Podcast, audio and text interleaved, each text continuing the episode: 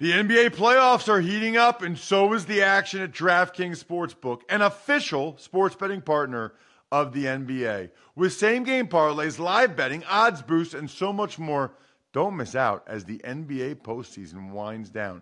And if you're new to DraftKings, you got to check this out. New customers bet five bucks to get 150 in bonus bets instantly.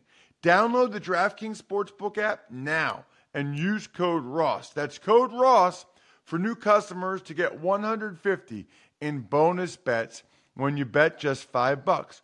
Only on DraftKings. The crown is yours. Gambling problem? Call 1-800-GAMBLER or visit www.1800gambler.net. In New York, call 877-8-HOPE-NY or text HOPE-NY 467-369. In Connecticut, help is available for problem gambling. Call 888 89777 or visit ccpg.org. Please play responsibly on behalf of Boot Hill Casino and Resort in Kansas. 21 plus age varies by jurisdiction. Void in Ontario. Bonus bets expire 168 hours after issuance. See dkng.com slash football for eligibility and deposit restrictions, terms, and responsible gaming resources. It's the Ross Tucker Football Podcast. Oh, yeah, it is. But it's not just any Ross Tucker Football Podcast. It is a Wisdom Wednesday, and I'm pumped because we have Fred Segal from Freezing Cold Takes. I think a lot of you follow at Old Takes Exposed, which is just a hilarious account and uh, social media account. It's amazing.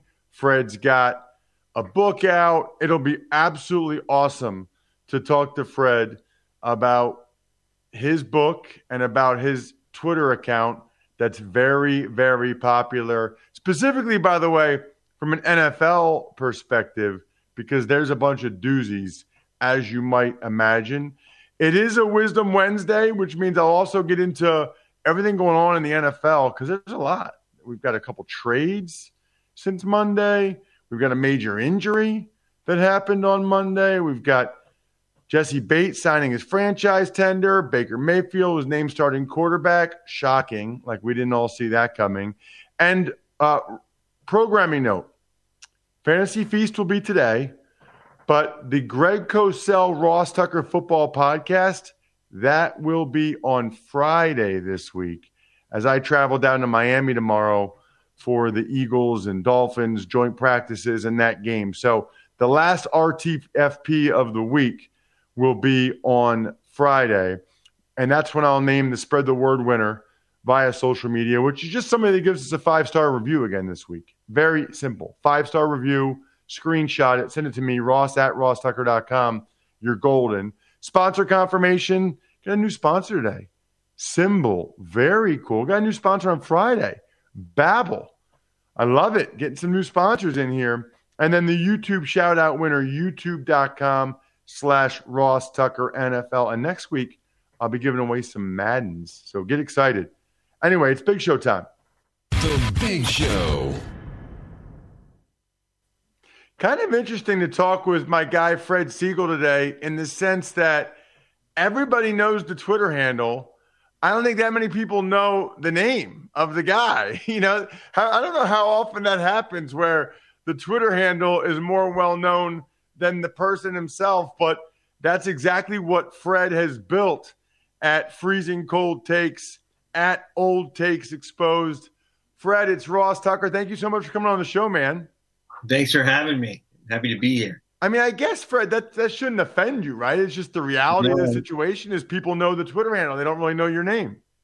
That's how I like it. Uh, yeah, I, I, wouldn't want to be uh, walking down. I, I, don't. I don't walk down my street and um, people go there. Oh, there's the old takes exposed guy. So nobody knows. I don't know if that would happen anyway, given most people on my street aren't really that into sports. But um, I think that uh, it's better. I, I, like it better that I'm not very well known myself.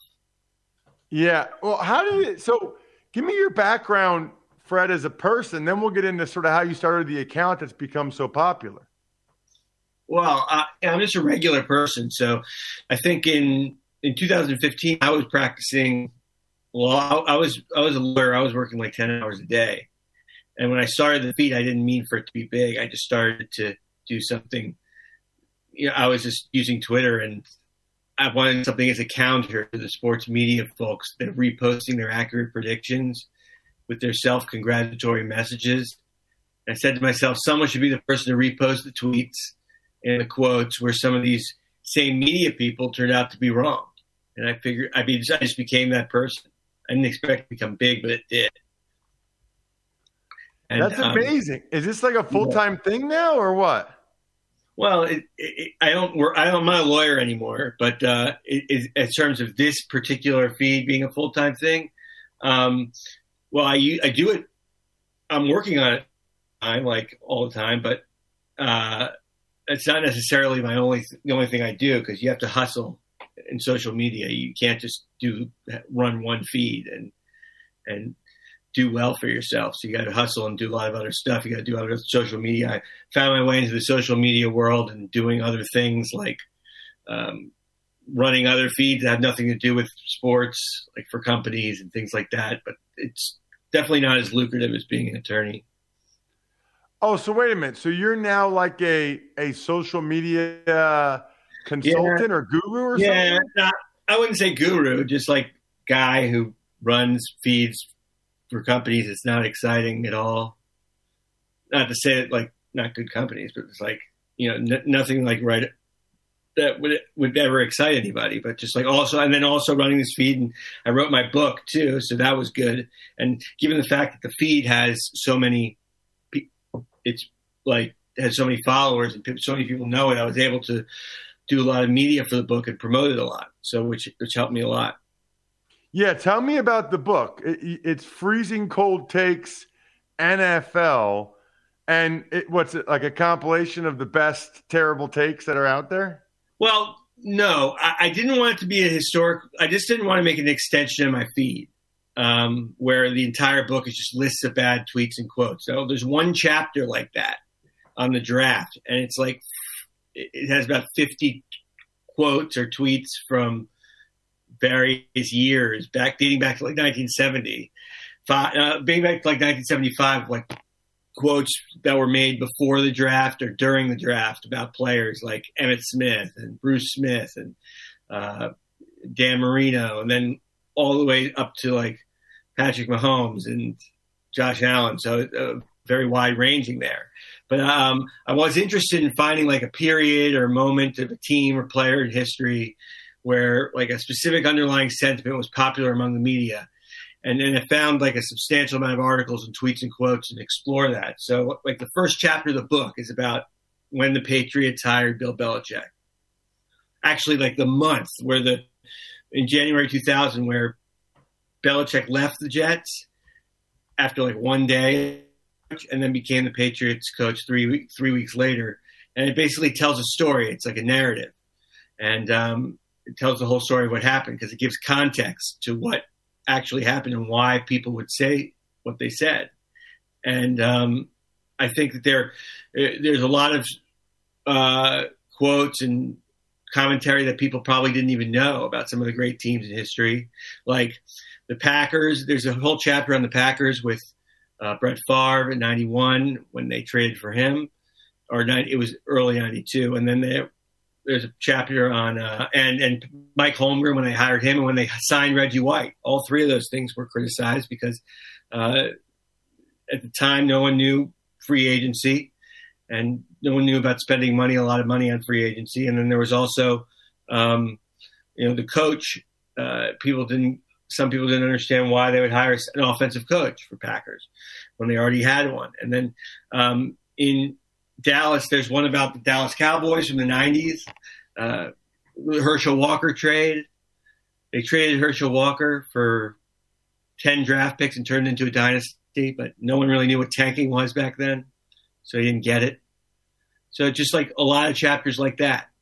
Um, and so that's really interesting, Fred, yeah. because it like I didn't, I, I had no idea what the book was like. So you actually had to do a lot of research for this because this wasn't like in the social media era where you can easily find them. Like you had to go back and and comb through a bunch of archives and articles to actually find this stuff. Yeah, yeah. Some of them like from from like the '80s, but or late '80s, early '90s that predated the internet. So you have to go, yeah, you have to go look at newspaper archives, and then some of them, like the Belichick one I was talking about, that that there was the internet, but it predated social media, so it still was.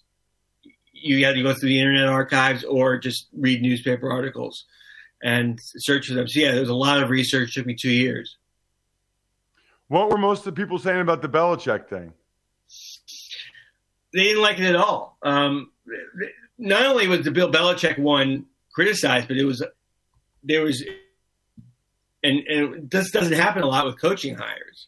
It was extremely criticized, and um, because Belichick had left, he had left the Jets after one day as the coach. He was installed as the head coach of the Jets after Bill Parcells stepped down because he was the defensive coordinator, and his contract said that he would become the head coach as soon as Bill Parcells stepped down. And right after the end of the season in '99, he did that. Belichick became the coach, and then after one day, he quit.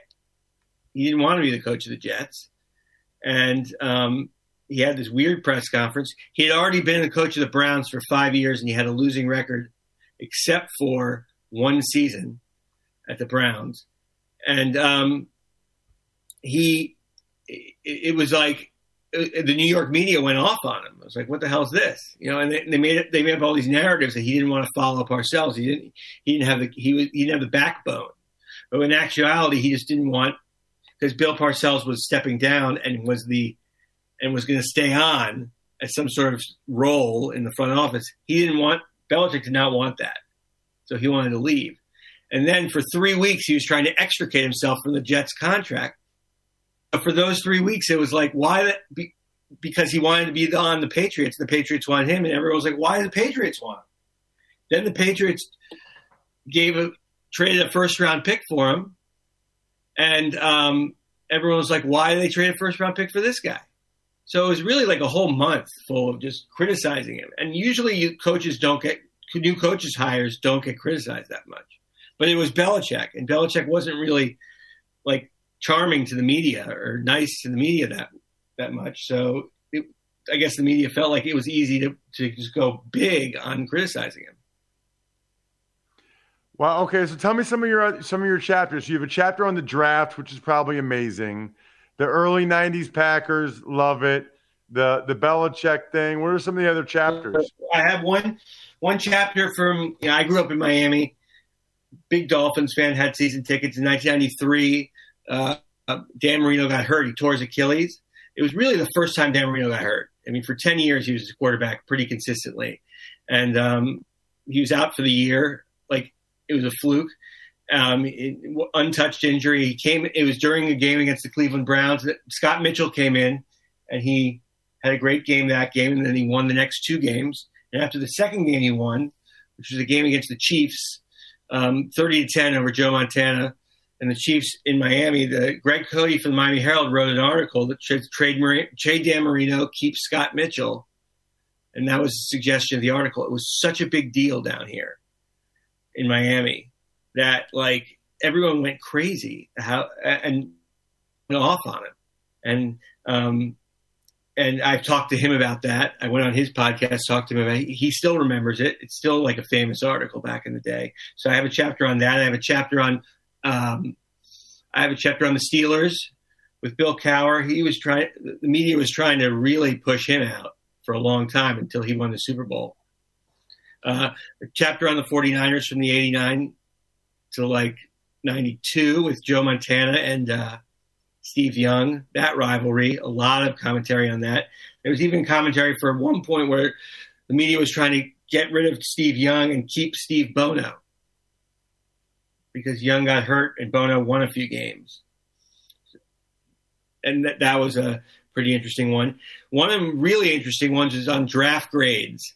Uh, an example of draft grades gone wrong was in 1996 when the Ravens um, were given like a C on their draft universal because by so many people doing their draft grades because and they picked in the first round Ray Lewis, and John Ogden.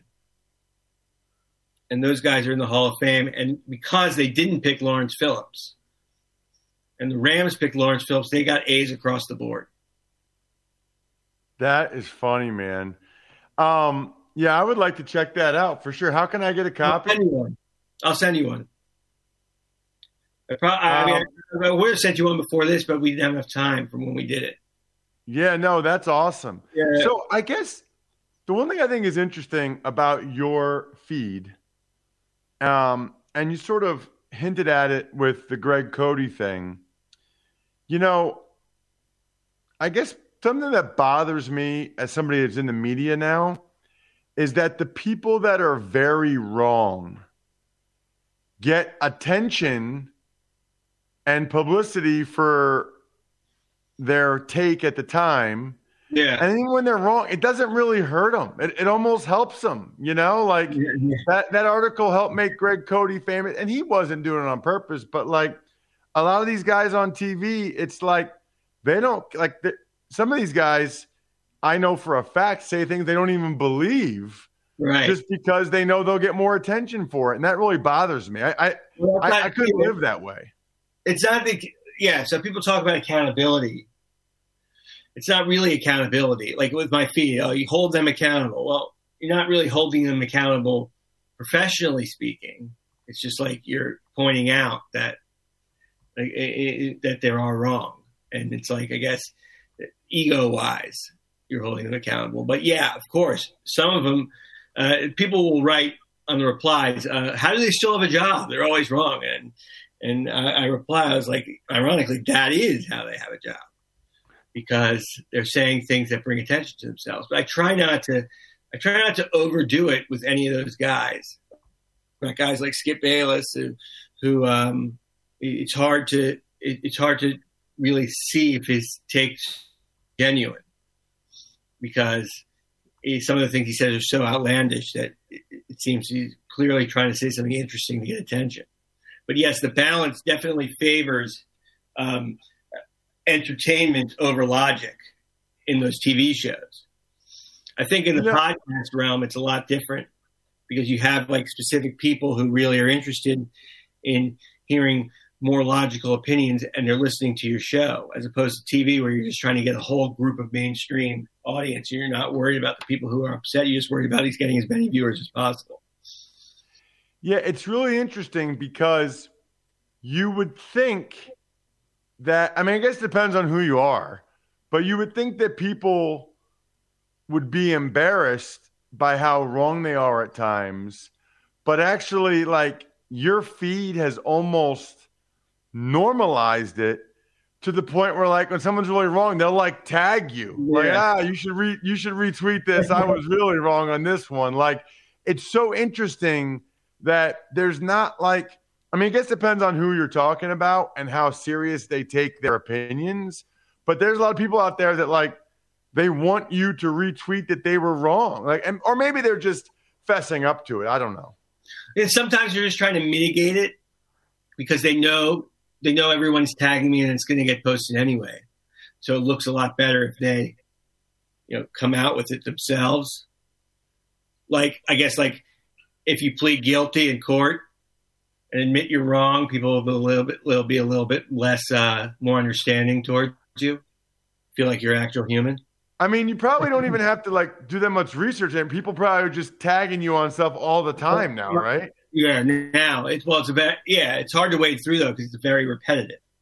So I get a lot of the t- same things all at once, and uh, and a lot of people tagging me to things that I've already seen. So I'd say about seventy five percent of it is that, and then, but yeah, especially when things happen, like a coach gets fired or something, I'll immediately get tagged to something like when they were hired. Great hire that's like a, a good example of that. Or just like a, a player gets cut, I'll get tagged to where everyone says it's a great signing of that player. You know, I know you've retweeted me a couple times, or I know you've exposed Yeah. me a couple times, but I I didn't do the research. Like I can't remember what it was. Well, I, Um, I think your best one, and I have it here, and and, and and and even given the circumstances, it still was pretty bad. Um, in, in, in 2013, February of 2013, I think this was like it looks like 10:45 a.m. So I would I would have to say that this was right after the Super Bowl, the morning after. You wrote, "Can't think of a quarterback I'd take over Kaepernick for the next 10 years." yeah, even given the circumstances of, of, of all the stuff that went to able to foresee that from 2016, it still wasn't good because by 2015 he wasn't very good anymore. You know, that is so funny. I remember after that playoff run, I remember thinking, yeah. man, this guy is young. He was amazing. This guy's athletic.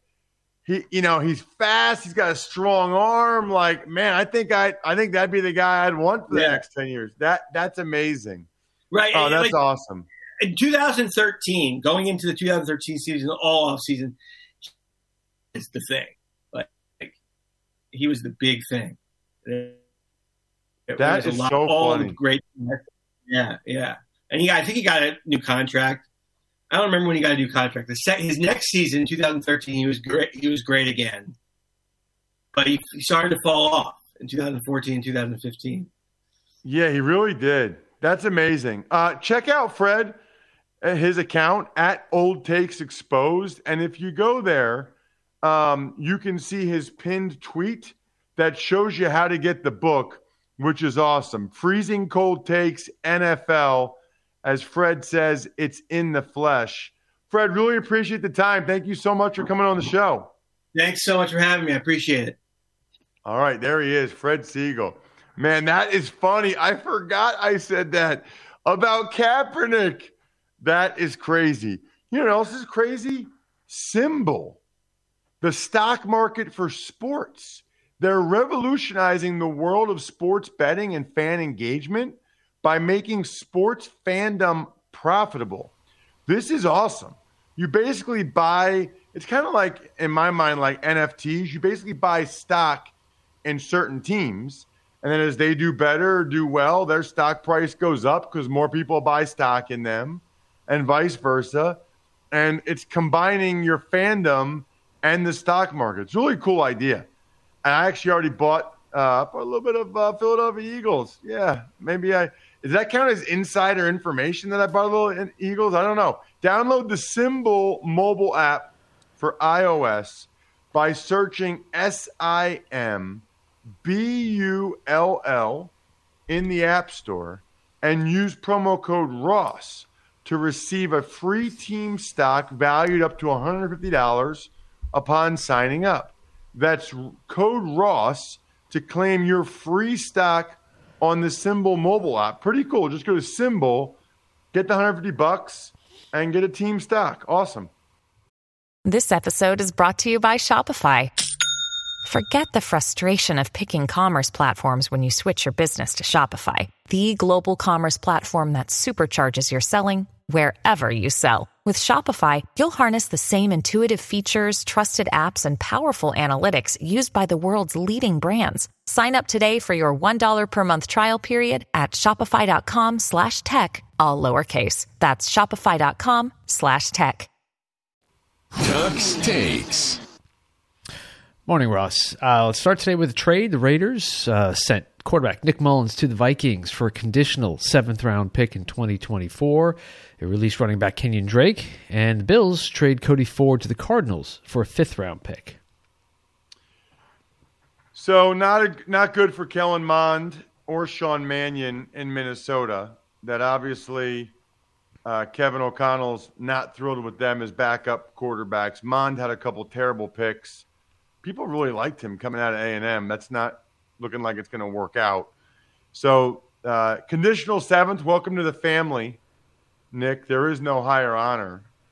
Although that's a 2024. That's even lower than me. I was a conditional seventh round pick the next year. He's a conditional seventh round pick the year after that. I think we found something that's actually lower than a conditional seventh round pick the next year. Kenyon Drake I think he just got like a $5 million option bonus or something that had already been guaranteed. Yikes. I mean, there's a bunch of questionable signings and draft picks by the Raiders the last few years. I, I guess I just don't know how many of them are Jon Gruden, how many of them are Mike Mayock.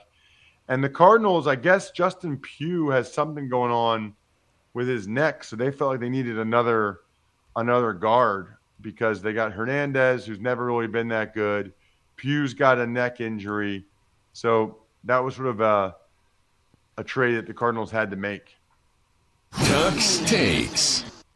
49ers signed safety Tashaun Gipson. Panthers named Baker Mayfield their starting quarterback. And the Cincinnati Bengals safety Jessie Bates, he signs his franchise tender. Well, uh, Jimmy Ward's hurt, so the Niners needed a safety, which is interesting because they let Jaquiski Tartt go in. Um, they let Jaquiski Tartt go in free agency, and he's with the Eagles now, who started for them for years. Baker Mayfield is starting quarterback in Carolina. Anybody with half a brain cell knew that was the case as soon as they traded for him. And I've always wondered if I was a franchise tag guy when I would have signed my tender. I don't I don't really know the answer to that. I've always wondered like when I would have been like, okay, I'm coming. Walter Jones, I think, used to sign it the first week of the season, which is amazing. I don't know if I'd feel like ready, but maybe I wouldn't care. Maybe I'd get ready that week in that first game. That but Walter Jones just did it the first week of the season like two or three years in a row, which is crazy. Tux takes. Giants, Kayvon Thibodeaux sprains his MCL via a cut block. He's out three to four weeks. And uh, Colts punter Rigoberto Sanchez tears his Achilles. He is done for the year. Can you say his first name again, bro? That was good. You like that? Rigoberto. I've never been able to do that. That's called trilling an R, right? I think so, yeah. Man, I should have done the Babbel. Uh, I should have done the Babbel sponsor read today. That would have that would have rolled in perfect from you trilling your R. Um, as for Thibodeaux, listen, I've tweeted about this at Ross Tucker NFL. It looked bad. It looked really bad. However, that's a very legal block. It's a very common block. It's a split zone where the action goes one way, and typically a tight end or a fullback comes back the other way. His job is to cut the end defender to cause a seam in the defense. Happens a lot, like every game. Thibodeaux just did a terrible job playing it, and the camera angle made it look especially bad, but it's not dirty. I'm not a believer in any legal block being dirty. This is pro football. Like, we're playing for money, we're playing for keeps. Guys used to tell me, oh, that was cheap, Tucker, whatever. Yeah, I, sorry, bro. Like, I got, I got, I, I got, this is my job. Like, I, I got to put food on the table. Like, if it's legal, then I'm going to do it, period. Tux takes. And finally, some sad news out of Houston, where former longtime team president of the Texans, Jamie Rootes, passed away at the age of 56.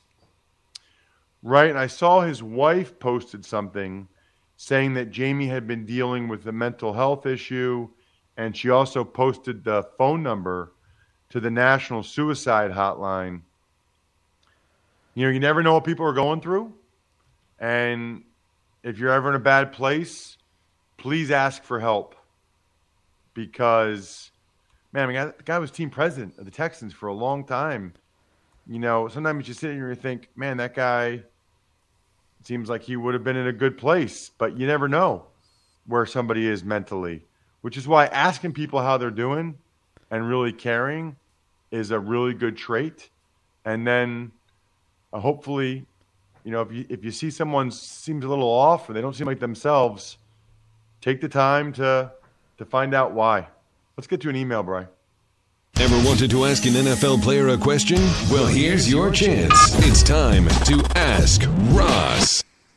Email address ross at rosstucker.com. You know, first of all, that is where you send all your sponsor confirmations emails after you take advantage of any of them. That SimBull's amazing, by the way. Uh, and then also the screen share for all of you that are doing the five star uh, ratings and review, which we love. What do you got, Brian? From Matthew asks, uh, "Hey Ross, I heard you talking with Joe Dolan about different face masks that you had used during your player playing career. It makes me wonder." What were your preferences? Do you have a specific brand of gear you favored? Did you go full knee, thigh, hip pads in the NFL, or what kinds of padding and tape did you go with, and why? Such a good question, Matthew. Matthew uh, made a purchase at OOFOS, which is awesome. Good for you, Matthew. I'm actually about to make a second purchase at OOFOS because I love them that much, and that's how much I use them. Um, huge, huge fan, in particular of the slides and the sandals huge OOFOS guy. Um, so, by the way, when I first got to the NFL, Matthew, there's no such thing as hip pads or a tailbone slash butt pad in the NFL. Mandatory in high school, mandatory in college, never seen either in the NFL. I got to Washington and I asked for my my hip pads and butt pads, and they're like, uh, if you really want them, we could order them for you. Just don't exist in the NFL. Um, I would sometimes wear knee pads because of how often I would cut block guys. That was one of the tools in my toolbox that I used often to slow guys down. And so if you're cutting guys, you're going to the ground a lot. And one time I popped my bursa sac in my right knee and it swelled up because I – of the way my knee hit the ground. So sometimes I would wear knee pads, but a lot of times I would wear neither, neither knee pad or thigh pad, because it just feels constricting and it's rare how often they actually end up being a factor. Always taped my wrists, always wore gloves. Um, but that's about it. I went. I wore the bull in the ring. You know, the bull ring uh, face mask. But yeah, that's about it, I would say. Not really any leg pads, maybe knee pads. I got to actually go back and look at some of the pictures of me. Maybe knee pads. Tried not to wear the thigh pads. And then always gloves. Some of these guys that try to not wear gloves, that's insane. Gloves actually give you a better grip and they protect your hands and fingers a little bit. And then of course, taping my wrist. Good question, Matthew. Keep them coming. I think we're low on email questions. So, ross at rosstucker.com. Reminder we'll kind of go over week two of the preseason, what you need to know with your fantasy drafts coming up with Joe Dolan and the Fantasy Feast. It's actually a great show as well to go back and binge all of Joe's tiers of Dolan so that you're ready for your fantasy drafts. Highly encourage you to go back and go over those. And then Friday will be the Greg Cosell day, bright and early, Friday morning. I'll be recording that from Miami. Bienvenido a Miami. Shout outs Pizza Boy Brewing, Sporticulture, HumanHeadNYC.com, SteakhouseSports.com, Go-Bengals.com, Evergreen Economics, and myfrontpagestory.com.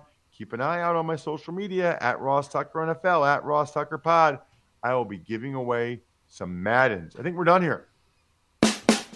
Thanks for listening to the Ross Tucker Football Podcast. Make sure to also subscribe to the Fantasy Feast, Even Money, Business of Sports, and College Draft. All available at Apple Podcasts, rosstucker.com, or wherever podcasts can be found.